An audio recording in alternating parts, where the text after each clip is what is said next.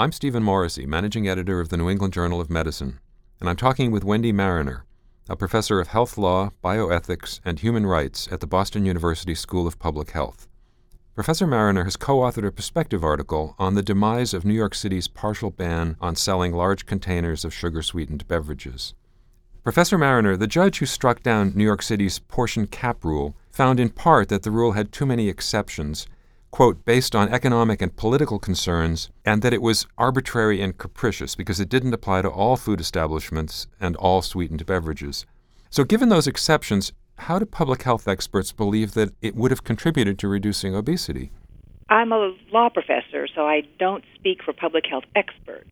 But the judge who struck down the portion cap rule was applying the appropriate test for a valid exercise of the city health department's power. I mean, if limiting the size of cups for some drinks in some businesses is a reasonable way to achieve a legitimate governmental goal, then it would be reasonable. Here, the department's goal wasn't defined very precisely. The proponents talked about an obesity epidemic. And if the goal was to end or control an obesity epidemic, then by itself, the portion cap rule, with all its exceptions, probably would not make a large difference people could probably get used to drinking less, but it did not apply to alcohol, for example. It didn't apply to milk. It didn't apply to large grocery stores or convenience stores. It didn't limit refills.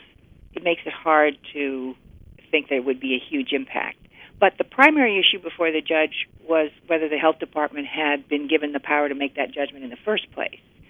Uh, the judge found that it did not. So it was the judge's second conclusion that the rule was also arbitrary and capricious, and that wasn't really necessary to strike down the rule.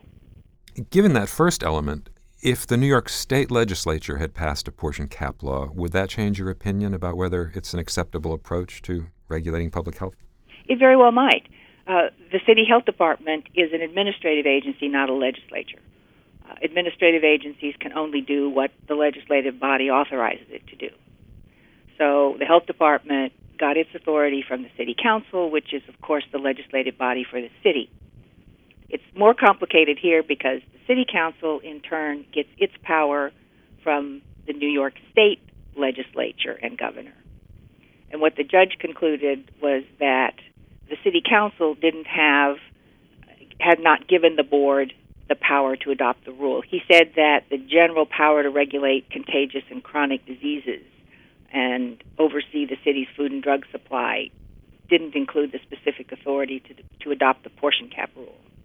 Now, if the city council authorized the board to adopt the portion cap rule, we would have a different case. Then the issue would be whether the portion cap rule was a reasonable way to achieve something, and probably something more specific than reducing obesity. If reducing obesity is really the city's goal, then the judge may be right that the portion cap rule is arbitrary. In a related perspective article, Fairchild argues that the ban was aimed at corporate behavior, not at individual behavior, and that in that sense it continues a long tradition of public health initiatives she believes should be supported. How do you respond to that interpretation? Well, I think she's right in many respects, and that's not inconsistent. But she's talking about the merits of the rule, not whether it was legally promulgated. It's true that in past centuries, public health tended to focus more on the environment cleaning up the water supply, the food supply, developing sewerage, and controlling pollution from businesses and dangerous products. Um, more recently, there's been more of a focus on trying to change people's behavior. Uh, that's a lot harder to do. And of course, people have more rights than corporations. Um, well, what our article said, and I still believe, is you need to pick your battles, and if you pick battles that antagonize people, you undermine public health's credibility, and that just opens the door for opponents of public health who are more interested in their own profits to claim that they're being the defenders of individual freedom. That I find troubling. Is there a way in which you can see these efforts by the Board of Health and Mayor Michael Bloomberg as a reasonable pushing of the envelope, testing untried approaches that might prod others to take action to change unhealthy habits? Well, I'm a big supporter of efforts to find new ways to educate the public about ways to stay healthy and new initiatives. Um, public health has been very successful in controlling and even eradicating contagious diseases. Uh, there's some irony in this, though, because its success has sometimes left it with less to do. So it's turned its attention to chronic diseases, which, of course, are the leading causes of death in the United States. So many proposals now focus on trying to change people's behavior instead of looking at the environment and creating healthy environments and conditions. I think what gives one pause is the fact that poor and disadvantaged populations are often the target of new proposals to change behavior. I, recall that the public health mayor, as he is called, reportedly said he would veto a city council uh, law requiring city employers to provide paid sick days for their workers. You point out that insofar as the court's ruling was based on the conclusion that the Board of Health overstepped its bounds, the ruling might also apply to other board actions, such as requiring labs to report information on people with type 2 diabetes without the consent of the patient. What's the board been doing with that information, and has that requirement been challenged in court? Um, it's somewhat surprising there have been no challenges. It, it may have slipped in under the radar. I really don't know what is being done with that information. Certainly, the most likely use is research. Research into which people have high blood sugar, um, perhaps investigating whether they are beneficiaries of a Medicaid program or a city assistance program. Uh, the city appeared to be concerned about the cost of caring for people with diabetes, so who knows what might come next. Maybe making a normal BMI a condition of public assistance. If you weigh too much, you can't get help. That, that's a little worrisome because historically, financial pressures have often um, encourage passing laws that shift responsibility for, for problems onto the individual and away from government. That way, the government can look like it's doing something for health without having to pay for it.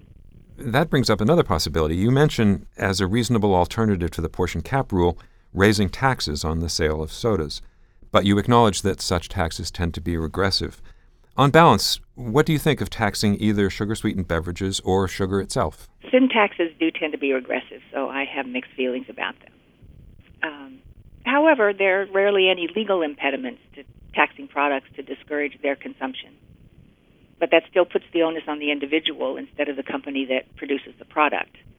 I think it's more effective to try and regulate the products. In the end, what kinds of laws, regulations, or rules, and at what level of government do you think would be both legally acceptable and would help to reduce the rates of obesity? Well, both levels of government probably. The best predictors of good health are really income and education in the long run. so, the best public health policy would be high and adequately paid employment and quality education. In the meantime, of course, there are useful regulations to reduce the production and sale of unhealthy foods and unsafe products. And there are many good programs uh, developed and active now to improve the environment by providing safe places for people to exercise, better quality food, um, respite in jobs, but people still have to have the time and money to take advantage of these options. Immediately after the portion cap rule was struck down, Mayor Bloomberg proposed legislation to require stores to keep cigarettes out of sight. Are there any legal concerns about that proposal? Well, assuming the City Council has the authority to pass such a rule, it would probably be valid. And further along the same line, the newest New York City public health proposal is to raise the minimum age for buying cigarettes from 18 to 21 years. Do you think that's likely to pass and to survive legal challenges? Um, laws that make cigarettes harder to get legally would probably reduce buying cigarettes some. Uh, but kids under 18 still get cigarettes today, so it probably wouldn't end underage smoking. Ending underage smoking would probably come from cultural norms. Attitudes towards smoking have changed dramatically, right? Mostly as a result of education, and I hope that continues. But it'll probably take another generation or two. Whether the city council would actually pass it, I don't know. The city council has had many controversial issues before them, and they have not agreed on all. They, the city council could get opposition from those who believe that if you are considered an adult at age 18, you should be considered an adult for all purposes, including what you buy. So there may be some serious pushback against uh, a rule raising the age to, to 21. Would that pushback come as a legal challenge or in some other way? Oh, I would think it would probably come as a political challenge before the city council. The legal basis for challenging raising the age is probably weak. Thank you, Professor Mariner.